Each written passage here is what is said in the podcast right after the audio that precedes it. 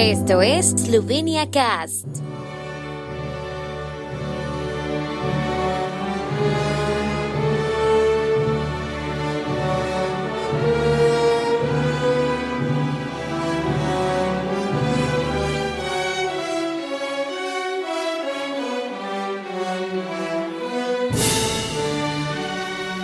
Hoy celebramos el Dan Suverenosti, Día de la Soberanía.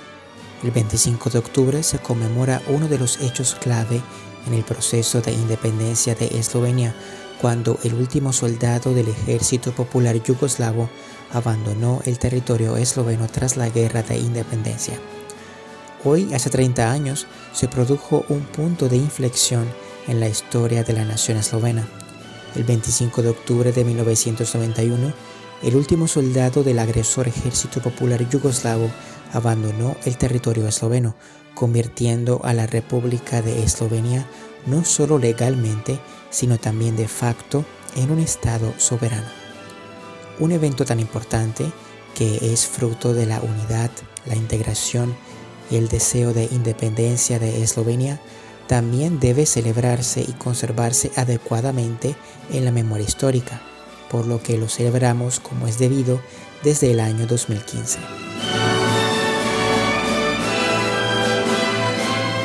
Un día festivo como el Día de la Soberanía conserva la memoria de uno de los eventos clave en el proceso de independencia de Eslovenia, cuando el entonces gobierno totalitario yugoslavo quiso reprimir los esfuerzos y el deseo centenario de la nación eslovena por su propio Estado.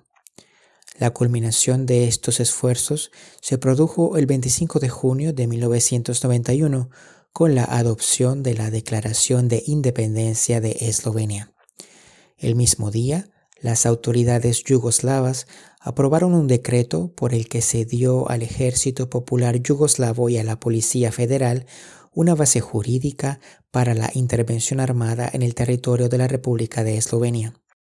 Los primeros disparos de los rifles de los soldados del Ejército Popular Yugoslavo en suelo esloveno se realizaron al día siguiente de la adopción de la declaración.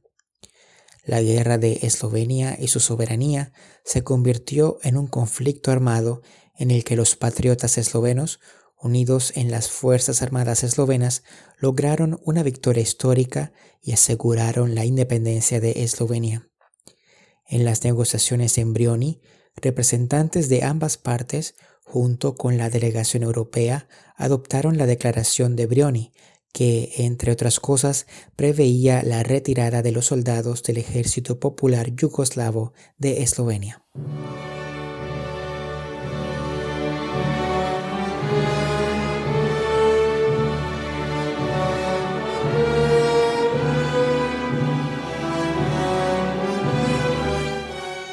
Las primeras retiradas de los soldados del Ejército Popular Yugoslavo del territorio de Eslovenia comenzaron a finales de julio de 1991, pero se vieron obstaculizadas por la situación en los vecinos del sur, donde hubo cada vez más enfrentamientos, lo que llevó a Croacia a prohibir el movimiento de convoys militares de armas y equipos en su territorio.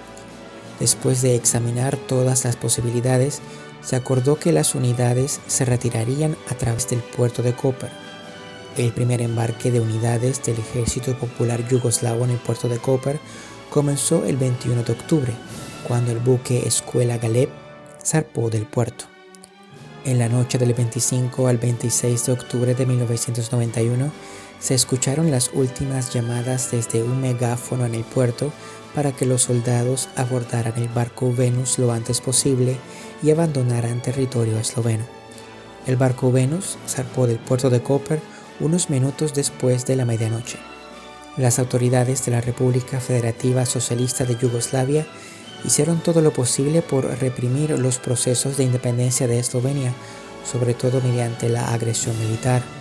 Sin embargo, la nación eslovena logró unirse en esos momentos clave. Con la lucha contra el agresor, los eslovenos demostraron un alto sentido de conexión y unidad.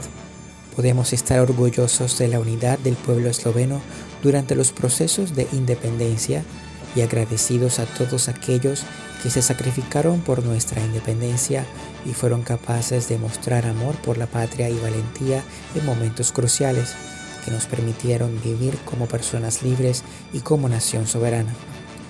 Celebremos el Día de la Soberanía como una fiesta de unidad, unión y unificación de la nación eslovena y transmitamos esta unidad y conexión a nuestros descendientes. Agradezcamos a todos aquellos que se sacrificaron por nuestra independencia y agradezcamos su patriotismo y valentía que nos permitieron vivir como una nación libre y soberana.